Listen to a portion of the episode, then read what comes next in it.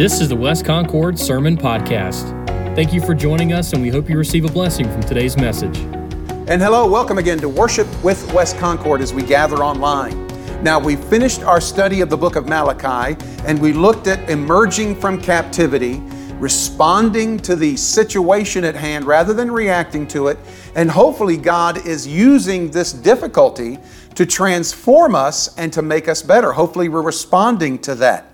But the key word here is difficulty. And this has been such a difficulty with this pandemic and all the pandemonium in our cities, and our lives have been just turned upside down. Our jobs, even just going to the grocery store or going out to eat, has been something that we have to put a lot of thought into. For many of you out there, your jobs are diminished, or maybe you've lost your job, and that's difficult. I can't imagine what you're going through right now. But Nonetheless, it is difficult, as you and I well know.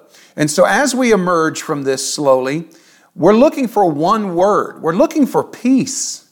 And the question is how do you find peace in the midst of confusion?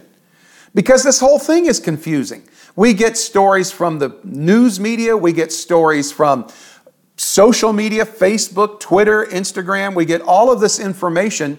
And I'm beginning to realize nobody really knows what the right answers or the true answers are out there. So it's confusing. And we're having to make major decisions about finances, about education, about work, and all of these things. Just going to the grocery store, as I said earlier, is a major decision. And in the midst of all of this confusion, how do we find peace? How do we stay at peace? So, we're going to talk about this morning peace in the midst of confusion because I believe God wants us to have peace. He wants us to be people who are at peace. And we, above anybody else, should be able to realize that because through faith in Jesus Christ, we have a relationship with God. God's Spirit dwells and lives within us. And because of this, peace is something that is not only attainable, but it's also something that we can live in but we have to know how to get it and where it comes from. I love what St. Augustine, St. Augustine of Hippo, he was the bishop in North Africa of a, of a place called Hippo, and he was a very well known, still is today in church history, uh, an apologist, a scholar, a preacher.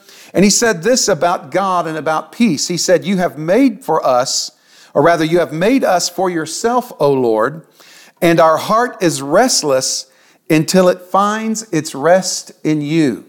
Again, St. Augustine said, You have made us for yourself, O Lord, and our heart is restless until it finds its rest in you. I think the problem that we're dealing with today is we're seeking to find our heart's rest in our economy or in our politics or in our education or something else.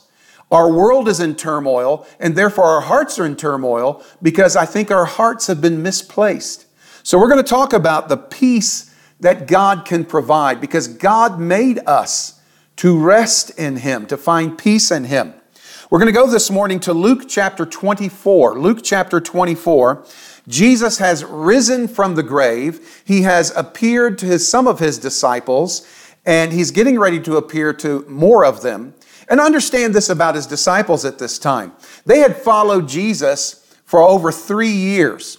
They had abandoned their families, they had abandoned their businesses for a great extent, and they had followed him. He was the center and focus of their lives. And then what happened? He was taken, he was brutally treated, he was executed on a cross, and they watched him die. And all of a sudden, their whole world caved in on them. Many of their expectations were exploded because they saw him as the Savior, which he ultimately is, of course, but they expected him to save them from the oppression of the Romans. They expected them, they expected Jesus to save them from the difficulty they were experiencing at that moment. And all of a sudden, the person they had put, put all of their hopes in had just died, and their world fell apart around them. And so they were struggling with that. And Jesus appears to him after he had risen, just as he said he would. And he appears to them, and he wants to give them first and foremost peace. He wants their heart again to rest on Him. So as we go to Luke chapter 24, we're going to pick it up in verse 36. Jesus has just left the road to Emmaus where he showed himself alive to two distraught disciples on the road to that place. And now in verse 36 of Luke 24, he says this He says, Now as they said these things, these disciples, Jesus himself stood in the midst of them and said to them, Peace to you, or peace be unto you. But they were terrified and frightened and supposed they had seen a spirit. I want you to notice, first of all, that Jesus gives us his peace. True peace, real peace, lasting peace comes not from our circumstances, but from our Savior. Because as you already have experienced, as we've experienced, circumstances change. And they change sometimes rather quickly. Just several months ago, our world was going along fine. Then all of a sudden, boom, a pandemic. All of a sudden, we're hiding in our houses, wearing masks, trying to stay safe. You never know when something's going to occur. One minute you're healthy, the next minute you get a bad diagnosis from a doctor.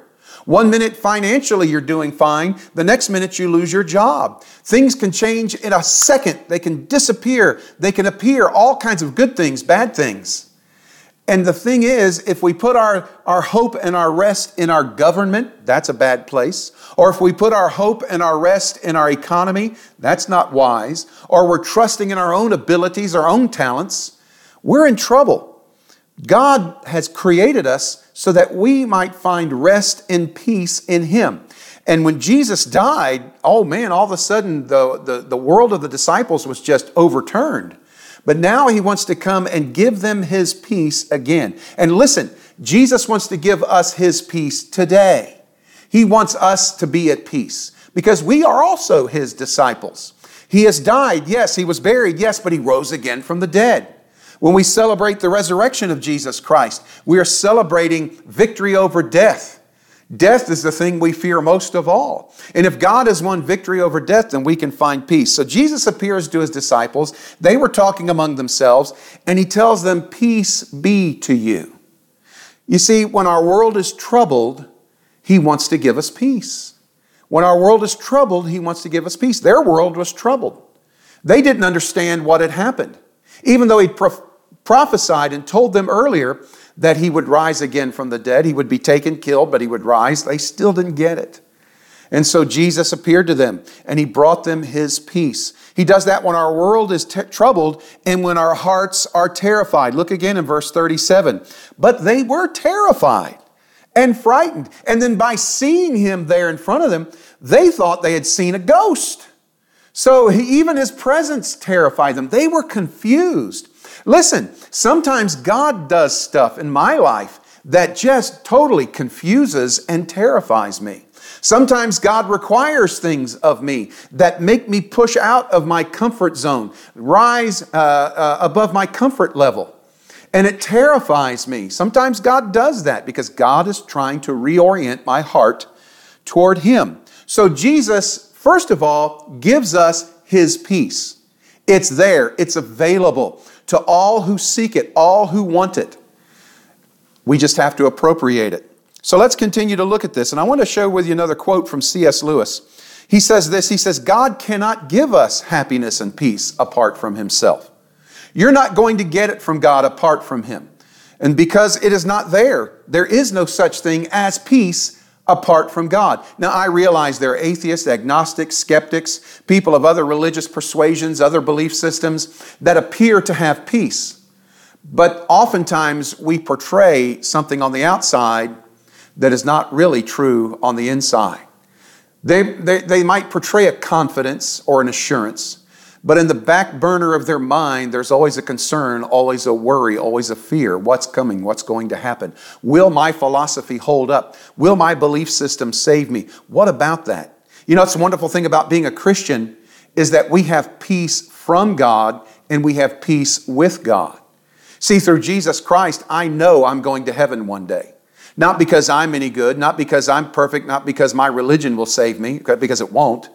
I have peace with God and from God through Christ, and therefore I'm satisfied, I'm assured, I know I'll be in heaven with him. So I don't lay awake at night worrying. I don't lay awake at night thinking God is going to leave me behind, while other relationships, other systems of belief, they don't provide that assurance. God cannot give us happiness, a peace apart from himself. Because he is not there, there is no such thing. Because peace is not there apart from him. C.S. Lewis, a great philosopher, shares that with us. So as we continue in Scripture, I want to notice not only does give, Jesus give us his peace, but he gives us his presence as we read on, let's look in Luke in chapter uh, 24 as we get into 38. He said this. He said to them, "Why are you why are you troubled? You know, why are you troubled? Why do you doubt? And why do you have doubts arise in your heart?" Look at verse 39. "Behold my hands and my feet, that it is I myself. I'm not a ghost." Handle me and see, for a spirit does not have flesh and bones as you see I have. Now, Jesus is saying, Look, I'm here with you now. This is me. I'm not a spirit. I'm not a ghost. I'm not an apparition. I am physically with you right now. I am physically in the room. Touch me. Take my hands. Take, take, take your hand and touch my shoulder. Touch me. Remember Thomas who doubted. He said, Lord, unless I can touch the wound in your hands and in your side, I will not believe. And Jesus reached out his hand. And Thomas said, My Lord and my God.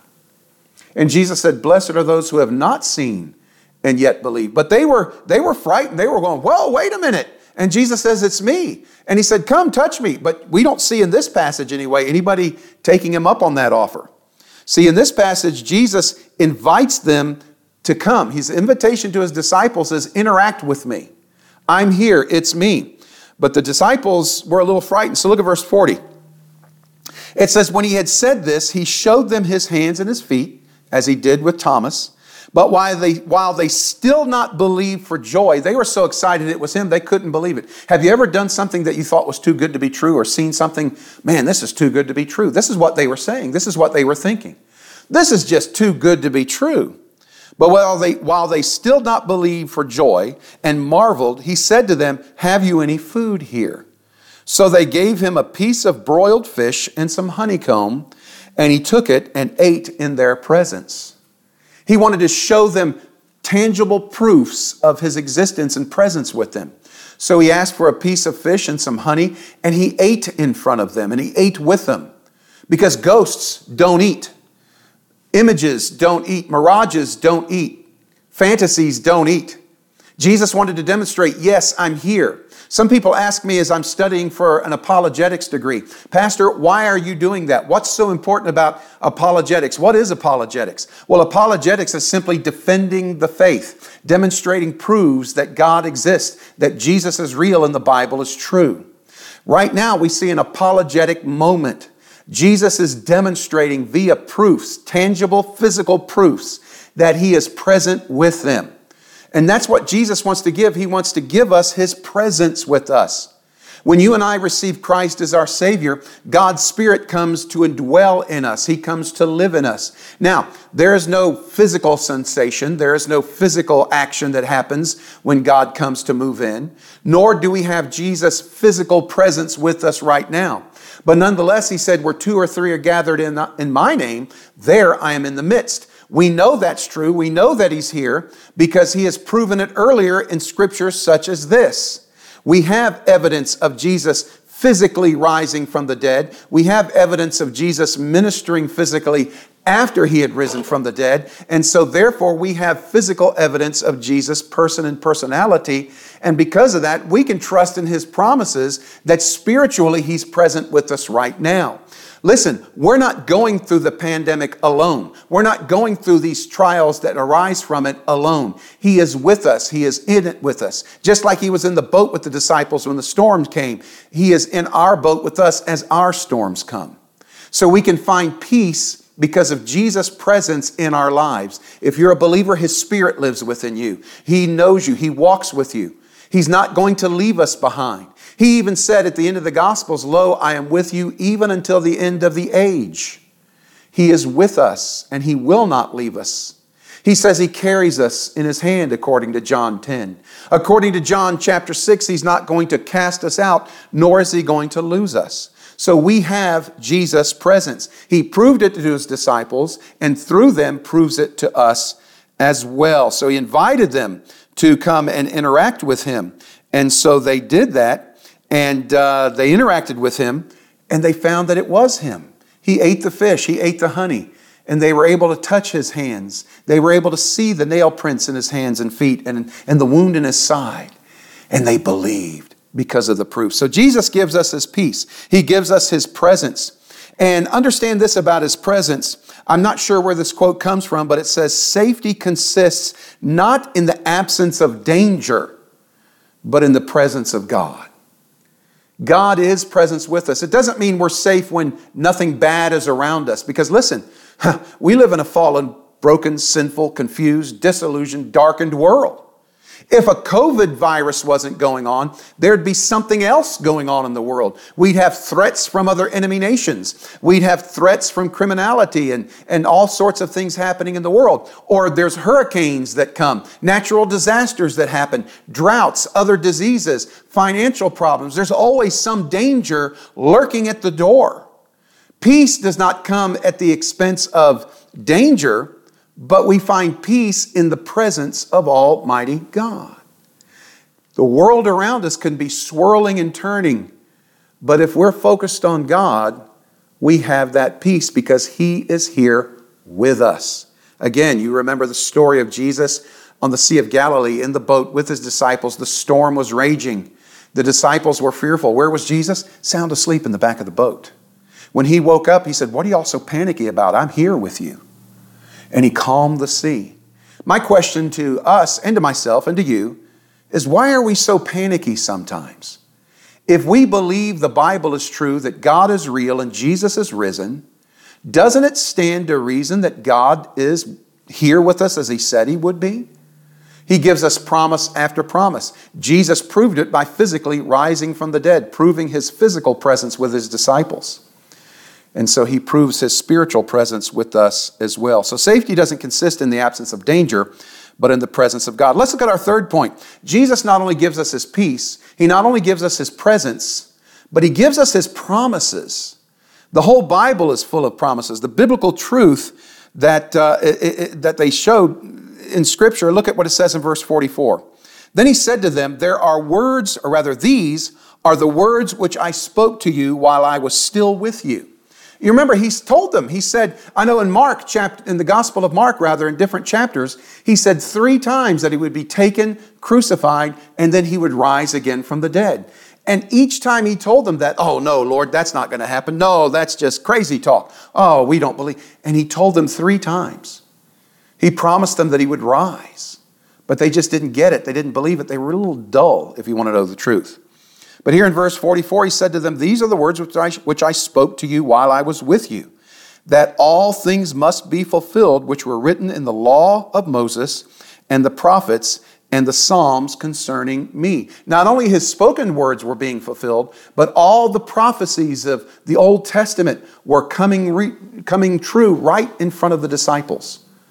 They were being realized right in front of them. They were, they were seeing him.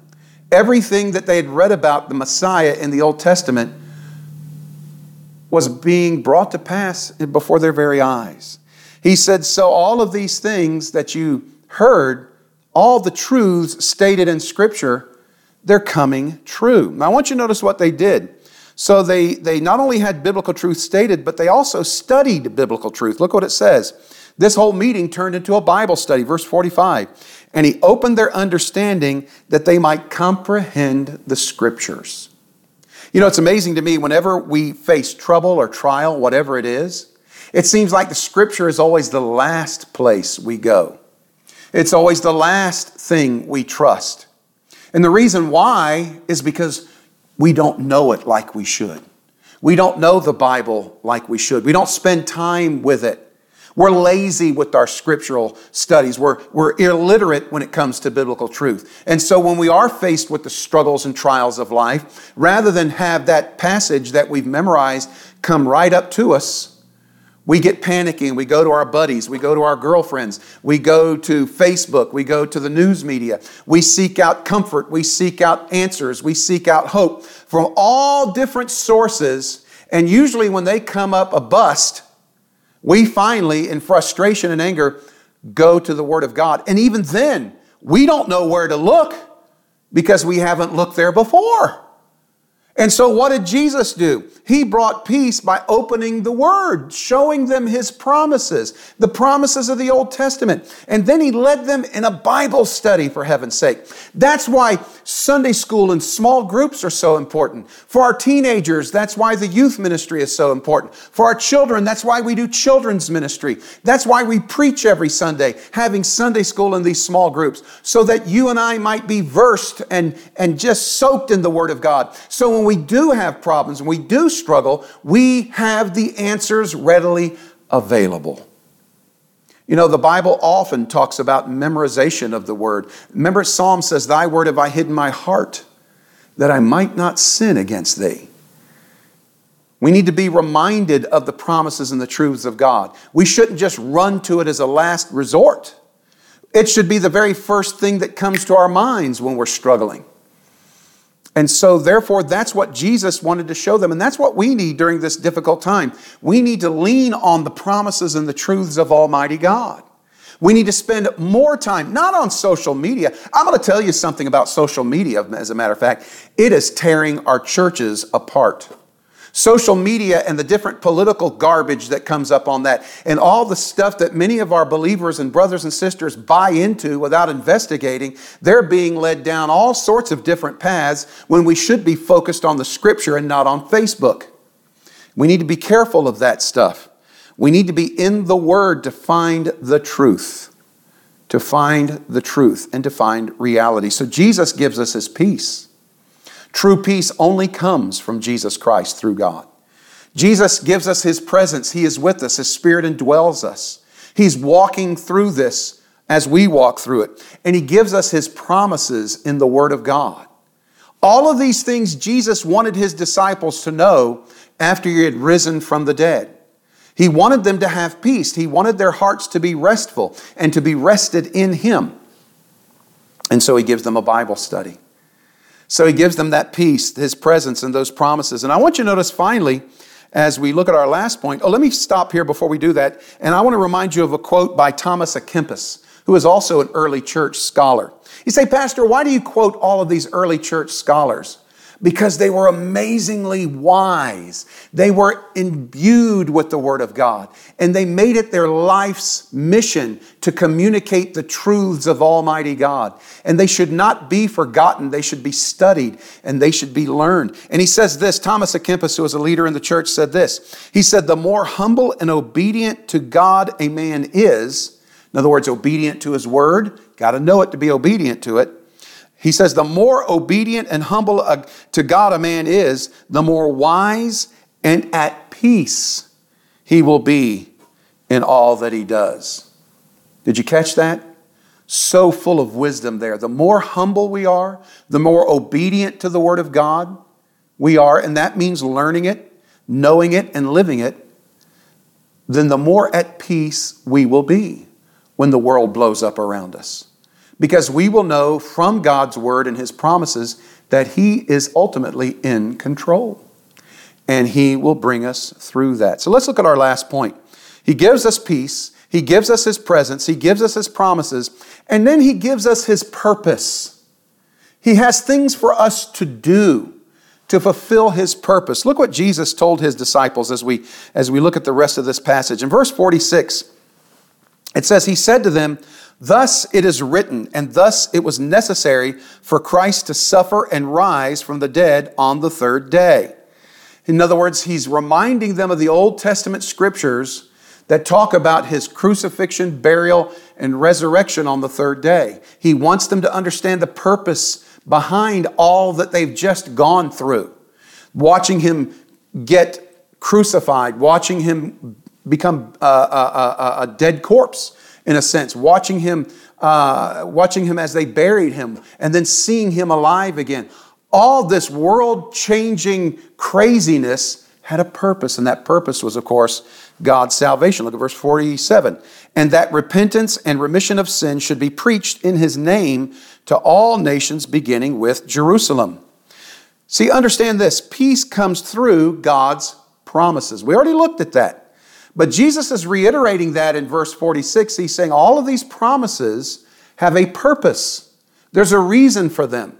And that reason is to bring peace and salvation. And I want you to notice peace comes through God's purposes when we are purposed ourselves with them. Look what he says as we continue, verse 48. He says, And you are witnesses of these things. You know, we talk about being witnesses for Jesus Christ. We witness in our testimony, our verbal testimony, our physical testimony of God's gospel, of the good news of Jesus Christ. As a matter of fact, that word witnesses in the Greek is an interesting word. It is the Greek word martyros. We get our English word martyr from that.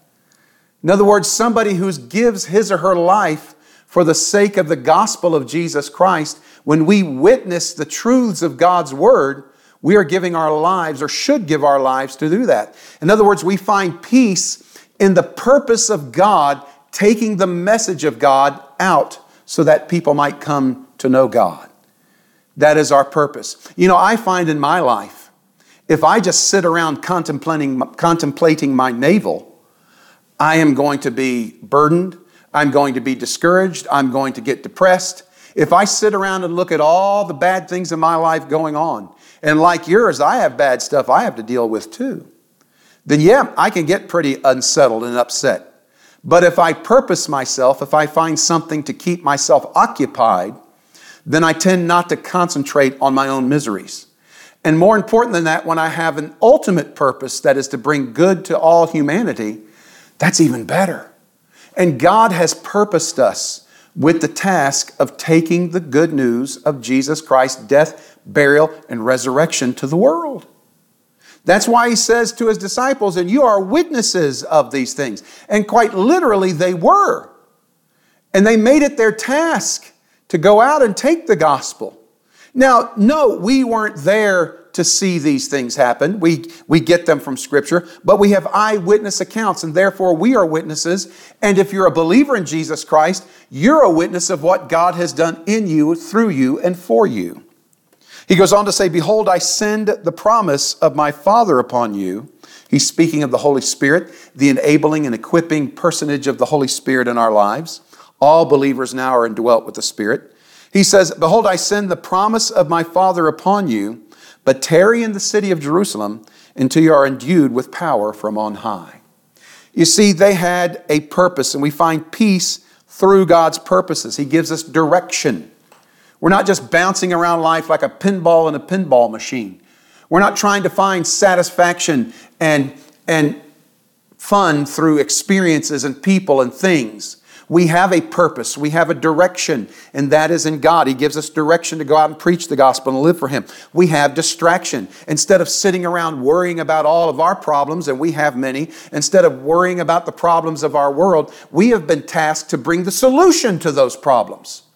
And doing that task is a good distraction because we're focused on others' needs. We're focused on the needs of our neighbors. We're focused on the needs of the world to take them the good news that we enjoy. And it involves devotion. It means we need to wait upon God to let Him equip us and to live for Him and to devote our lives to Him. So God gives us a purpose. And when you and I have a purpose, our purpose is His purpose. When we have that purpose, we are distracted. We are directed. We are devoted to taking that good news out. We are, we're too busy to worry about our own problems. We're too busy to worry about our own needs. As a matter of fact, God said if we devote and surrender and yield ourselves to Him as believers in Jesus, He will take care of those problems. He will take care of those needs. He will meet our needs. But sometimes we just don't have enough faith to believe that. Why? Because we ignore His Word. Everybody loves to quote Romans 8:28 as we finish up this morning. Romans 8:28, whenever we're going through difficulties like a virus or whatever we're going through, we like to pull this verse out, but I think we really do it an injustice sometimes. It says, "And we know that all things work together for good to those who love God." You know, I hear that sometimes like if you come into work and you've had a flat tire, it's been a rough morning, Usually, Sally Spiritual at your job will quote this verse Well, all things work together for good to those that love the Lord. And, and you want to slap her. Okay, let's just be honest. Sometimes you just, you know, you're not, you're not ready for all that spirituality yet. And you're thinking, no, this flat tire was not good and I didn't enjoy it. And we like to just flip that verse out. It's like a greeting card or a t shirt. It's just something we plaster up and we don't pay much attention to it. But let's read the whole passage. And we know that all things work together for good to those who love God. Listen to this, and to those who are called according to his what? His purpose. You know, when you're purposed with the purpose of God, and when you're surrendered to him and living out that purpose, yes, God is going to work the things in your life to be good eventually. But he's not saying here that all things are good. Flat tire is not good. Flat tire is a pain in the neck. A sickness is not good. A financial disruption is not good. A COVID virus is not good. He didn't say all these things were good, just walk around with a dumb smile on your face. He's saying when you're living purposed with His purposes, then all the difficulties that may occur are toward working out His good. I like what R.C. Sproul, who passed away just within the last year, he was an apologist, a theologian, and uh, just a phenomenal man. He said this he said, Here, referring to the passage, Paul addresses the remote rather than the proximate. The remote being the ultimate good rather than the proximate, the things approximately around us, the bad things that are going on. He says, Note that he doesn't say all things are good, but he says that they work together for good, for a final and ultimate goal. The apostle insists that the proximate must always be seen in the light of the remote. In other words, what's going on now may seem terrible and bad, but if God is sovereign and truly in control, then He is ultimately working out these things for an ultimate good. And that's where we have to trust Him. That's where we find peace in the midst of pandemonium. Knowing God is in control and He's doing all of these things and allowing all of these things to create a better good somehow, some way. He goes on to say this He says, The difficulty we face is that we do not yet possess the full light of the remote. In other words, we don't understand what the good is going to be. He says, On this side of heaven, we see through a glass darkly. Yet we are not utterly devoid of light. In other words, we do know that God is good and that God is sovereign. And if God is good and God is sovereign, and He's allowed these things to occur, or even cause them to occur, he has a good goal and good motives behind that. So we know enough about God to know that he has a good purpose for all things, even when that good purpose eludes us. Again, we may not know and understand today, while things are falling apart around us, why they are falling apart. But we can understand and know based on the things we know of God, and that comes from His Word, that God is in charge and God is in control and He's working all of this stuff out for an ultimate good. That's where peace comes in. Jesus gives us His peace through salvation. He, Jesus gives us His presence by entering into us through His Spirit and walking with us through this life. Jesus has shared with us, with us the promises of God's Word in the Old Testament and the New Testament and His promises that He spoke. And God has given us the purpose of living for Him and taking the gospel to the world. And yes, we live in a terrible, difficult world sometimes. And I don't understand why bad stuff happens to me, my family, to you, your family. I don't understand specifically why there's a virus going on. I don't like it. I'm not enjoying it, neither are you. I don't understand why people are having to lose their jobs and kids can't go back to school and you can't go to Walmart without a mask. I, I don't understand all of that, why God allowed that to happen. But I do know He did allow it or caused it for whatever purpose, and that purpose is good. So if I know that, I can have peace. I can have peace. So here's the bottom line as we finish today. And we find a verse in Isaiah chapter 26 that kind of sums all of this up. And it says it this way it says it very simply. It says, God, you will keep him in perfect peace, whose mind is stayed on you. In other words, through Jesus' promises, his presence, his gift of peace, his purposes, that is God's way of keeping our minds stayed and focused on Him. And while we're dealing with and, and focused upon God, we haven't got time to look around at the troubles around us. He says, You will keep him in perfect peace whose mind is stayed on you. Why? Because he trusts in you. And that's the key. You see, the reason why we're not at peace is because we're not trusting God for that peace.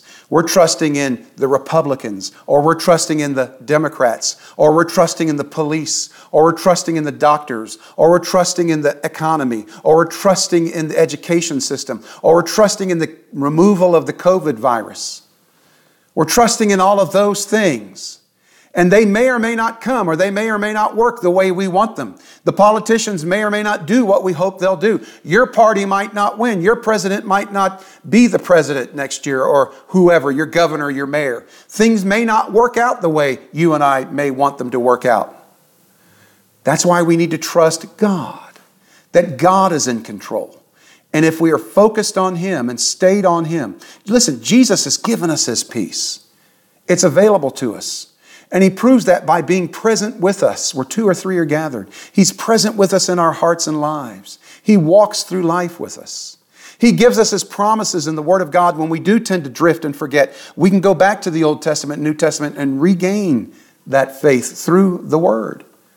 And he's given us a purpose for living, not to sit around and contemplate our misery, but to go out and take a message, and that message is the gospel. And as long as our mind is stayed on Him, fixed on Him, because we trust Him, we will find peace in the midst of confusion. Do you have peace with God this morning?